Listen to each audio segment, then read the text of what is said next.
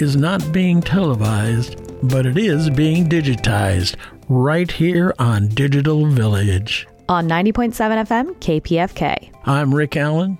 And I'm Brittney Gallagher. On Digital Village, we're bringing you stories about the internet and technology and how they're shaping culture and changing every aspect of our lives. How it's glorious and awe inspiring, but can also have a dark side, and maybe how we can prevent some of its abuses.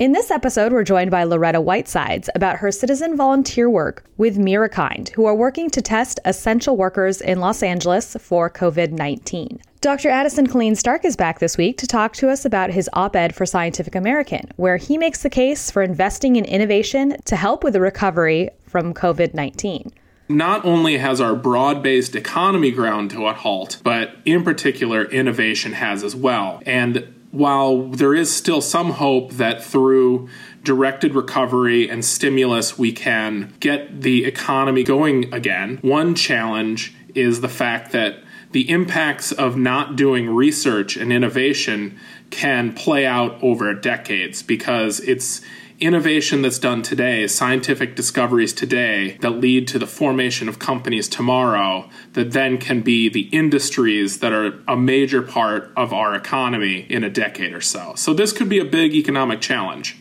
More with Dr. Addison Killean Stark in a bit. But first, friend of the show, Dr. Peter Eckersley is back. He's an AI ethics and privacy researcher who is the convener of the stop-covid.tech group to talk to us about contact tracing and how important it is in slowing down the spread of SARS CoV 2. Listen to this. Tell me about the stop covid.tech group. So, this is an informal group of technologists epidemiologists and public health professionals that we got together as a result of some debates that I was having honestly with friends who are epidemiologists about what we could do, how much we could do to stop the coronavirus from spreading everywhere and exacting an enormous toll on countries all over the world. I'm naturally a hybrid optimist and pe- pessimist kind of person. And so I said, I think there's a lot we can do. And particularly, there's a lot that the tech companies can do. And so we sat down and we, we wrote a to do list of things, asks for specific tech companies. And this was early in March as the, the wave was starting to hit the United States. So we had things like requests to Uber and Lyft to both protect their drivers and their passengers, ensuring there was hand sanitizer and doing risk assessment about whether they should be offering service everywhere and how to do that safely, giving Amazon and eBay the request not to allow profiteering on personal protective equipment and instead to try to allocate supplies of those scarce masks and gowns and hand sanitizer first and foremost to healthcare workers and other very vulnerable groups. Also, I guess Amazon and, and companies that were were running large delivery and logistics operations. The ask to ensure that their staff had paid sick leave and the ability to take time off without which uh, like everyone is just much less safe giving the social media companies the request to mitigate the worst misinformation that was spreading but also to proactively seek out and provide really relevant mitigation information to communities so that they could coordinate quickly when there were opportunities to act Contact tracing is this process whereby when someone is diagnosed, you go out and figure out who they might have exposed in the days leading up to that diagnosis, and then go and warn those people, ask them to isolate, help them get tested and get treatment, but prevent further transmission, further exponential growth from the cases that you can spot. And so we we put that letter together and it was amazing after we put it out you know many of most of the things on the list happened really to a fairly large degree and very quickly. I don't think we can necessarily take any credit for that. I think a lot of this thinking was happening in a lot of places simultaneously. Before we get into contact tracing, let's talk a little bit about privacy. It's unfortunately the case right now that lots of companies and organizations in the world have access to our mobile location data from our phones. Lots of apps collect it. Sometimes people don't even fully realize that's happening. Lots of those companies sell that data. The phone companies sell that data. The phone companies have lower resolution versions from their cell phone towers for the most part than the, the operating system, which is more accurate because it has GPS and uh, Wi Fi triangulation. That's never a thing that people got to really make an informed collective policy choice about. And I think there's a lot of latent unhappiness, rightly so. We, we don't want these companies that have our location data right now to have it. I don't want my phone company to have that data. But I would be okay feeding my location data into an anonymizing encrypted algorithm that just provides really private notifications about potential exposure events. To also remember that like this isn't a proposal for governments to get data they don't have already and it isn't a proposal for companies to get data that they don't have already. It's really you have to measure your privacy harm by how much difference it makes. And I think that's a really different frame of mind than like, oh, all forms of data usage must be bad, which is, I think, the a place that especially a lot of the journalists reporting on these stories have gone to. They've wanted to tell this story about contact tracing versus privacy. And I think, unfortunately, that's a, a story, if it keeps being told, that's just going to cost a lot of lives. So, in the last week, Google and Apple announced that they were going to work together on a contact tracing app. Could you talk a little bit about that? Well, this is great news. It's something that in the stop-covid.tech campaign, we specifically asked Google and Apple to think about doing together because uh, of all the entities in the world, those two are really uniquely positioned to both get software onto all of our phones, into all of our pockets that can do a kind of privacy friendly, anonymized notification of potential exposure thing. So if you get diagnosed with COVID 19, your phone can anonymously warn the owners of, of other phones that have been near to you. And that could really help reduce the spread of COVID 19, make it possible to open economies sooner than they otherwise would be, and, and save lives. Right. And they specifically call it privacy preserving. So could you talk about what they mean by that? Yeah. So the, the essence of the protocol here is that each of our phones, if we opt into doing this, and it would be opt in based, I think, if we opt into doing this, our phones would emit a random series of numbers that are essentially a way of, of sending notifications backwards and forwards between the phones anonymously. Uh, and the phones can keep a record of which other numbers they see nearby via Bluetooth. And if uh, another phone is seen within, say, two meters for, say, more than five minutes, perhaps you could have the app keep a note of that. And if one of those uh, phone owners later says, "Oh, I've been I've tested positive for COVID 19, that can trigger a alert or notification that's sent to the random number of the other phone. And that person would get a notice on their phone that could be something like someone, phone in your pocket, I heard from, an- from another phone that you were near someone who's now been diagnosed, please make sure you go into isolation. If you get uh, any symptoms, you should definitely get tested. Maybe even in general, you should get tested, but you should presume that you've been exposed. Now, if you'd like to talk to a, a public health worker, let me know and I'll schedule a call. So you could have this app that doesn't reveal anything about you to any government agency, but it gives you the option of being warned of exposure and it allows you if you want more information or you know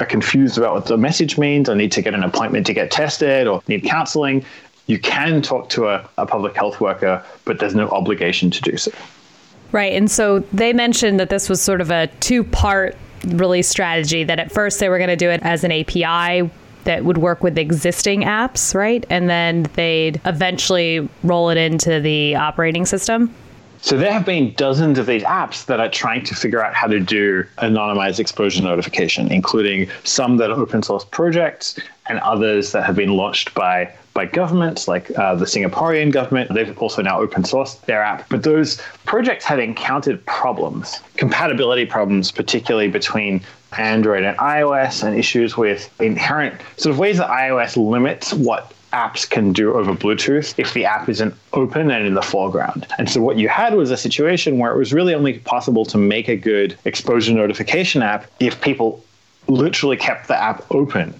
all the time. And that's obviously not a realistic thing to do. People aren't going to walk around with this this app open 24/7 or you know when they get on the train when they they're in public places. And so with this update that's that's coming in May, it'll be possible to make apps on Android and iPhone that can do this kind of thing. And then later in the year, there's some suggestion that, that Apple and Google will, will perhaps find ways to help get these apps into everyone's hands if they want them in a lot of these scenarios, it's me as the person saying, Oh, I've been diagnosed with COVID 19. Is there any concern on your end of trolley type folks that are just would say like, yeah, I've been yeah, I've been diagnosed with COVID-19. Notify everybody who's open to this. This is one of the parts of the anonymous contact notification or anonymous exposure notification process that Apple and Google aren't trying to solve right now. So, if you want to do this kind of notification, an app can make a choice. Is it going to trust the user to say, hey, I've tested positive? Or would you have some kind of data flow that goes from testing laboratories or public health agencies into these apps? And different users and different places may may come down differently. Probably for anything that gets really large scale, you're going to need to authenticate the, the positive tests. If an app's only used by a relatively small number of people or in a relatively small geographical location, perhaps everyone's going to behave well. But if you really want this thing to scale and you kind of need it to in order to work effectively, then you want to make sure that people can't just make up the fact that they were positive in order to create false alarms. This is a really constructive step by Apple and Google. It's using the position they're in to take action at scale that could make a real difference to countries trying to contain the coronavirus. And also, it's been done quite thoughtfully. There's been a lot of effort put into the privacy analysis here, the, the privacy technology. The piece that's still remaining to be done is how you fit in the balance between is this something that should be a, a tech first solution? Probably not. It probably makes sense to still rely on disease detectives, contact tracers, people who work for local government and go out or state governments and go out and figure out who's been exposed, and then use the app to close the gaps to make sure that the tracing happens as quickly as possible, as thoroughly as possible, and with as many privacy protections as possible. It used to be that when you had pandemics of new dangerous diseases, they would just spread around the world and claim a lot of lives, and there was nothing you could do about it. We're in a different situation with COVID 19 where the whole planet has acted really very quickly and organized responses to mitigate the harm. But it's also a huge challenge for us to be wise and plan wisely around these hard technology questions and these hard global coordination questions that arise in this process. Like, I think there's a chance we'll get it right, and there's a chance that you'll see sophisticated contact tracing happening even in the United States or in a lot of parts of the world to really save a lot more lives. And, and we're already saving a lot of lives with the levels of sophistication and coordination that humans have brought to bear. And so I think the analogy to past crises shows you that in some ways, uh, humanity is really able to rise to a challenge here in a way that's inspiring.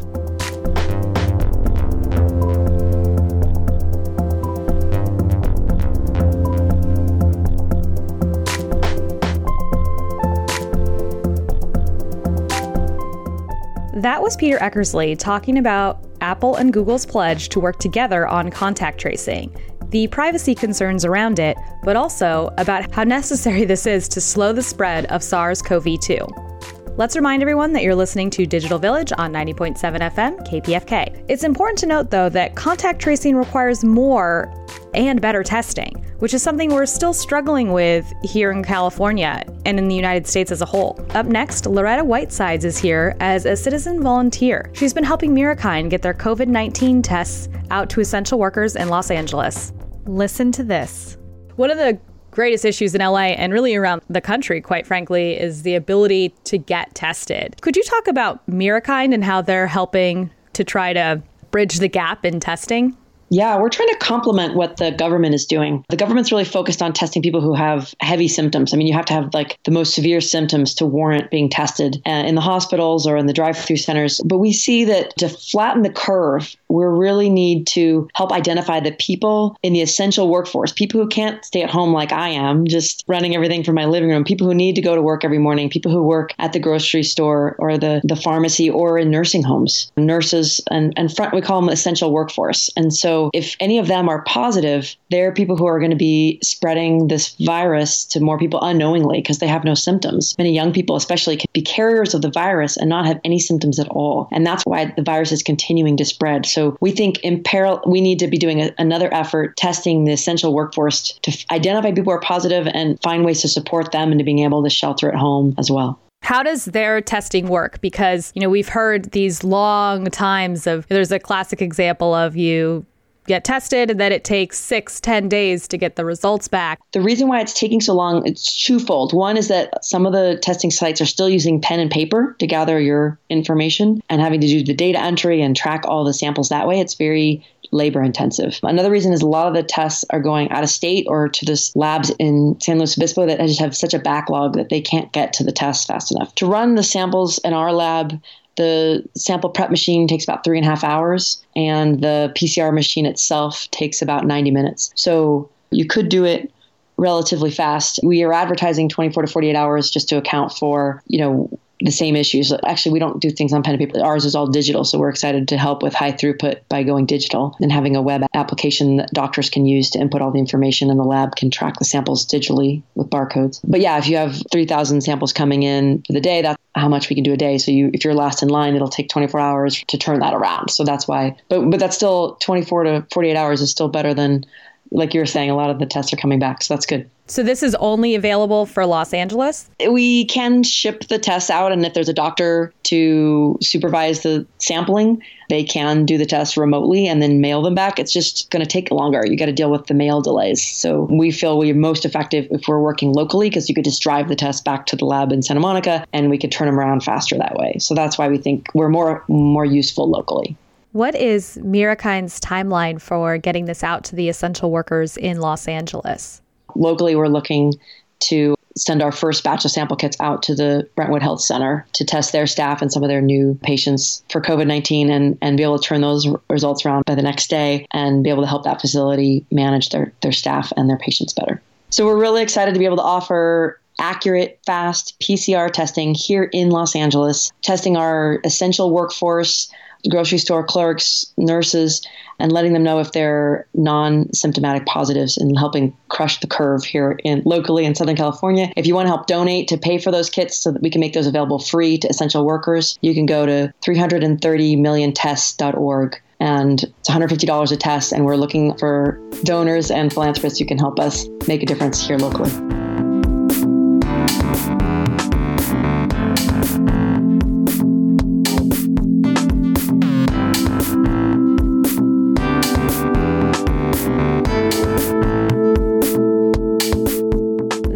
Was Loretta Whitesides on Mirakind and how they're helping to test the essential workforce in Los Angeles to slow the spread of SARS CoV 2. Due to SARS CoV 2, we've seen a lot of virtual collaboration, but unfortunately, there's some research work that can't be done from home. They require a lab. Dr. Addison Killean Stark is here to talk about how and when we are able to return to work, investing in national research can help the economy recover. Listen to this.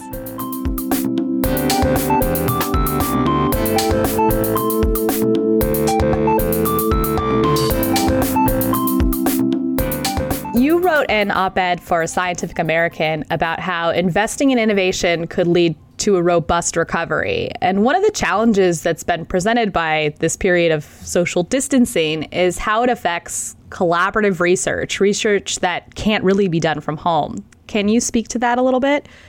Brittney, that's exactly right. One of the challenges with social distancing is the fact that we cannot be together and we cannot work together. And while this has been readily apparent across the full economy, one thing that people have not really reported on at length is the fact that this is also directly affecting our scientific research and innovation enterprise in the US. So I start out in that op ed pointing out that in 1665, Sir Isaac Newton had spent his time during quarantine or social distancing, where he was able to do such things as discover the laws of gravity and start to lay the foundations of differential calculus. But science has changed over the past 400 years. We're no longer in a place where individual work and individual contributions can be so earth shattering and really move forward the state of knowledge. Today, science is done through large, robust international collaborations. If you look at things like the Large Hadron Collider or the work that's being done on trying to develop fusion at ITER,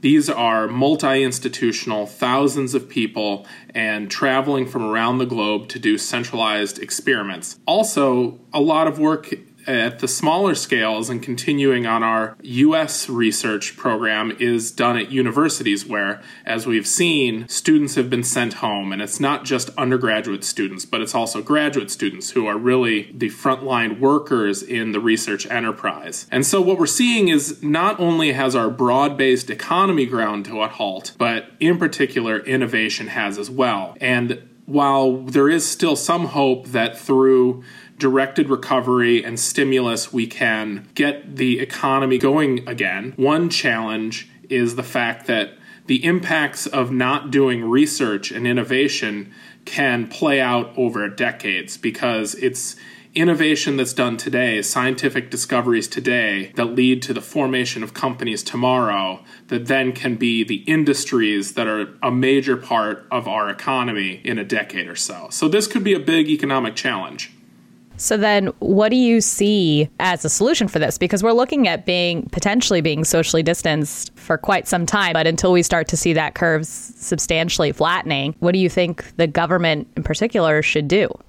That's a good point. So, while we do see right now that there is no active non essential research, and one thing I should point out is right now the US research enterprise has shifted a lot of priorities towards directly doing work that can help to address the COVID 19 crisis. So you see the stories of laboratories are donating personal protective equipment, PPE, essential equipment for doing RNA sequencing. So, essential equipment for perhaps it would be microbiological research is now being used to run tests at hospitals. Also, you've seen that the US Department of Energy has focused on shifting and making sure they maintain and keep open their user facilities at the national labs that can be used for COVID response and being able to more quickly find vaccination. However, one challenge is how do we know number one when can we come back together as society and reopen the university labs you know that's going to be an issue of how quickly can we get testing and i know that these are a lot of the questions that people are addressing but fundamentally we're going to need a large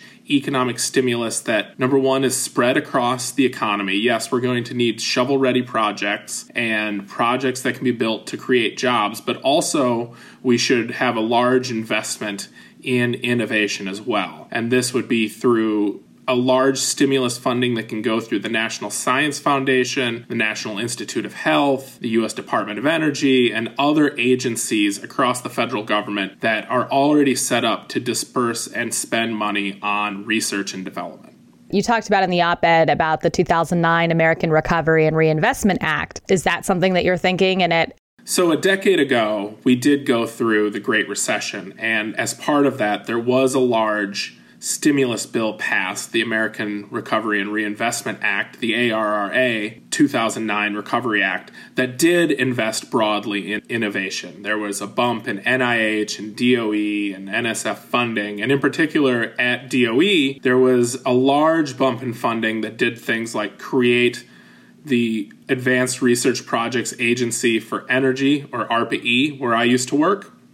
Also, money was used through the Loan Programs Office to demonstrate new technologies. So, in particular, through investments in the 2009 Recovery Act, we were able to demonstrate utility scale solar PV technology. So prior to the Recovery Act, there was no solar installations larger than 200 megawatts. It was just something that was not done, and there was a lot of technological and commercial risk around that. However, through this projects that were funded in the Recovery Act, we were able to show that large scale solar could be commercially profitable and actually led to the development and further advancement of what is today one of the fastest growing sectors in the US economy, in the clean energy economy, and has proven that we can build and deploy solar at scale that was an important thing we were able to prove. So there is a model that we can look back at, learn lessons from what was successful and not so successful. There were some challenges in demonstrating carbon capture technology during that time. However, this time is different because it's not just the fact that we need to restart the economy. But in 2009, we never stopped doing collaborative research. There was never a cessation of collaborative in person experimental work. And it will take quite a bit of investment to get the machines of our U.S. research enterprise moving again.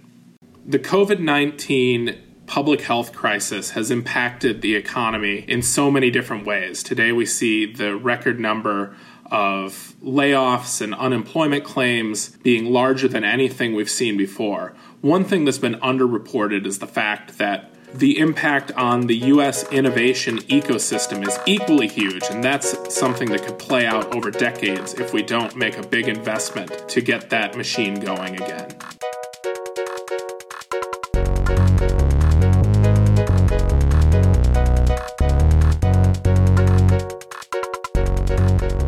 That was Dr. Addison Killean Stark talking about the need to invest in innovation to help with the post pandemic recovery. We've covered a lot regarding SARS CoV 2 or COVID 19 and how contact tracing is a way to help flatten the curve and how robust testing will help with that, and how companies like Mirakind are helping to test the essential workforce here in Los Angeles. We'll get through this. Another important topic we didn't get to cover this week is the Earn It Act. Organizations like the ACLU and EFF consider it to be a threat to freedom of speech, security online, and to encryption. You can find out more about it at act.eff.org. That's it for Digital Village. I'm Brittney Gallagher at In a Quantum World. You can hear this episode again by subscribing to our podcast or going to kpfk.org, click audio archives, and search for Digital Village. You can also follow us on all things social using at Digital V Radio or find us at digitalvillage.org. A special thank you to our contributors, Dr. Peter Eckersley and Dr. Addison Killean Stark. KPFK is 100% listener sponsored. You can donate now and keep glorious, independent, listener sponsored radio going at KPFK. Just go to kpfk.org forward slash pledge. Thanks for listening to Digital Village. I'm Rick Allen, and we'll, We'll see you online.